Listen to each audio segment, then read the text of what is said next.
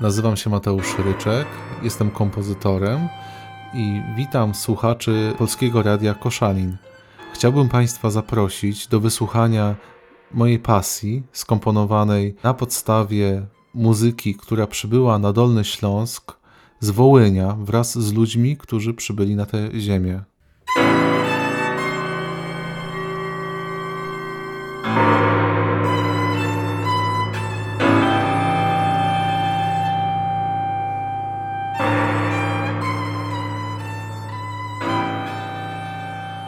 Pewnego dnia przypadkiem usłyszałem nabożeństwo gorzkich żali, wykonywane a cappella przez y, starsze panie y, w pewnym podwrocławskim kościele.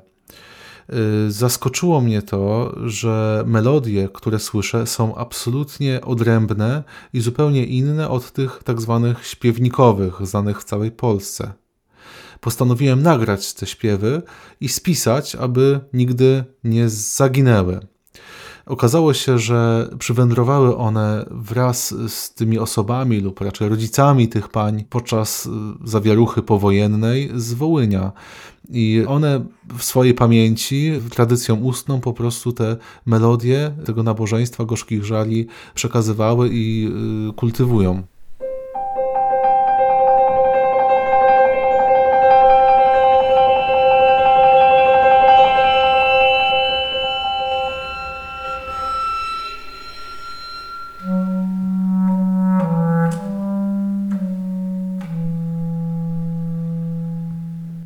Wpadłem na pomysł, aby melodie te stały się osią mojego nowego utworu pasji.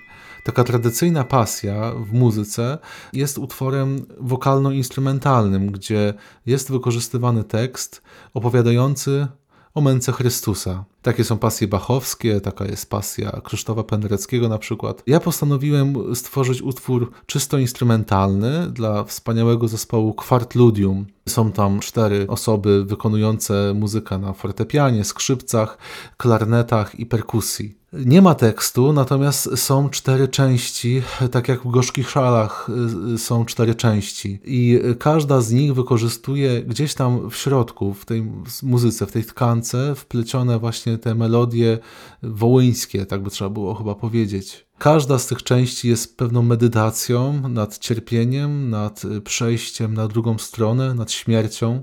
Tak jak właśnie w pasji tradycyjnej, muzycznej. Jednak jest to utwór bardzo zadumany, bardzo skupiony i utwór, który jest kontemplacją, bez tekstu, kontemplacją samych dźwięków.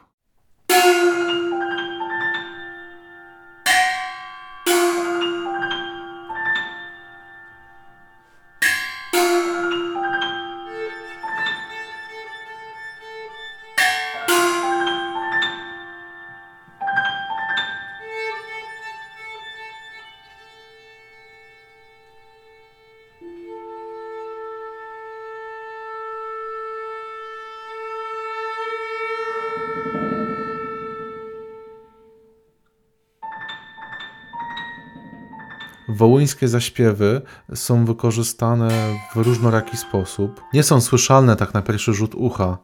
Są rozciągnięte w czasie, wplecione w tkankę, ale cały czas są obecne. I niektóre charakterystyczne zwroty gdzieś tam się wybijają. Słuchacz nie musi ich idealnie rozpoznawać, ponieważ muzyka ta polega na kontemplacji, na w takim współodczuwaniu czasu upływającego. Wymaga pewnego skupienia, skoncentrowania, ale myślę, że daje ta muzyka z siebie bardzo dużo wtedy, gdy skupimy się na słuchaniu i na tej kontemplacji. To jest troszeczkę jak medytacja. Tak bym to porównał. Nie jest konieczne rozpoznawanie muzyki, z której ona wypływa, tej muzyki wołyńskiej. Natomiast gorzkie żale wołyńskie są tutaj osią i są fundamentem, z którego ta muzyka wyrasta. Czas spowalnia, czas zatrzymuje się nawet w niektórych miejscach. I chodzi o to, żeby pochylić się nad tą muzyką, zamknąć oczy i zupełnie się w niej zatopić. Być może nawet wpaść w pewien rodzaj transu.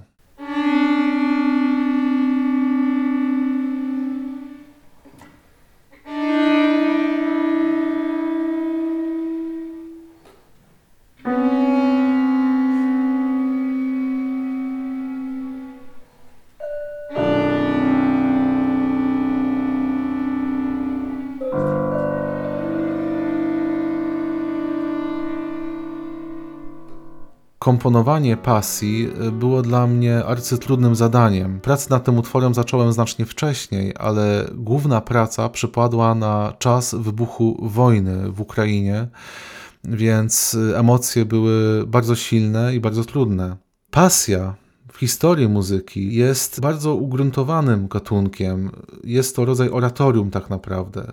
W okresie Wielkiego Postu, według kalendarza liturgicznego, nie można było wystawiać oper, ponieważ to była rozrywka. Dlatego kompozytorzy komponowali oratoria, a szczególnym rodzajem oratorium była opowieść o męce Chrystusa. Pasje wielkopostne były wystawiane przez cały okres Wielkiego Postu, ale szczególnie w Wielkim Tygodniu, po to, żeby pomóc wiernym kontemplować mękę Chrystusa. Oczywiście pasje były bardzo artystyczne, szczególnie im dalej w las, im później w historii muzyki. Mamy nieliczne przykłady też pasji współczesnych, jak choćby pasja Krzysztofa Pendereckiego, która jest muzyką no, na wskroś współczesną, ale też bardzo przejmującą. Moja muzyka operuje też nowoczesnym językiem, ale on służy temu, aby wyrażać emocje, aby właśnie wspomagać to współodczuwanie, żeby wywołać pewien efekt brzmieniowy, który o czymś opowiada.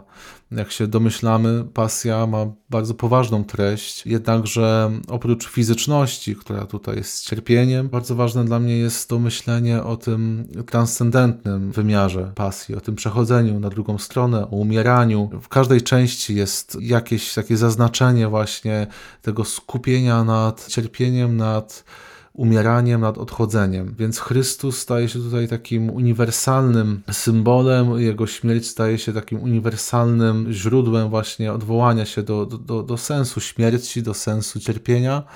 I oczywiście każdy, bez względu na światopogląd, może sobie sam odczuwać takie rzeczy, czy filozoficznie tłumaczyć. Natomiast ja chciałem pokazać tutaj pewne skupienie nad tym cierpieniem i pewną kontemplację, medytację, może byśmy powiedzieli, albo nawet trans.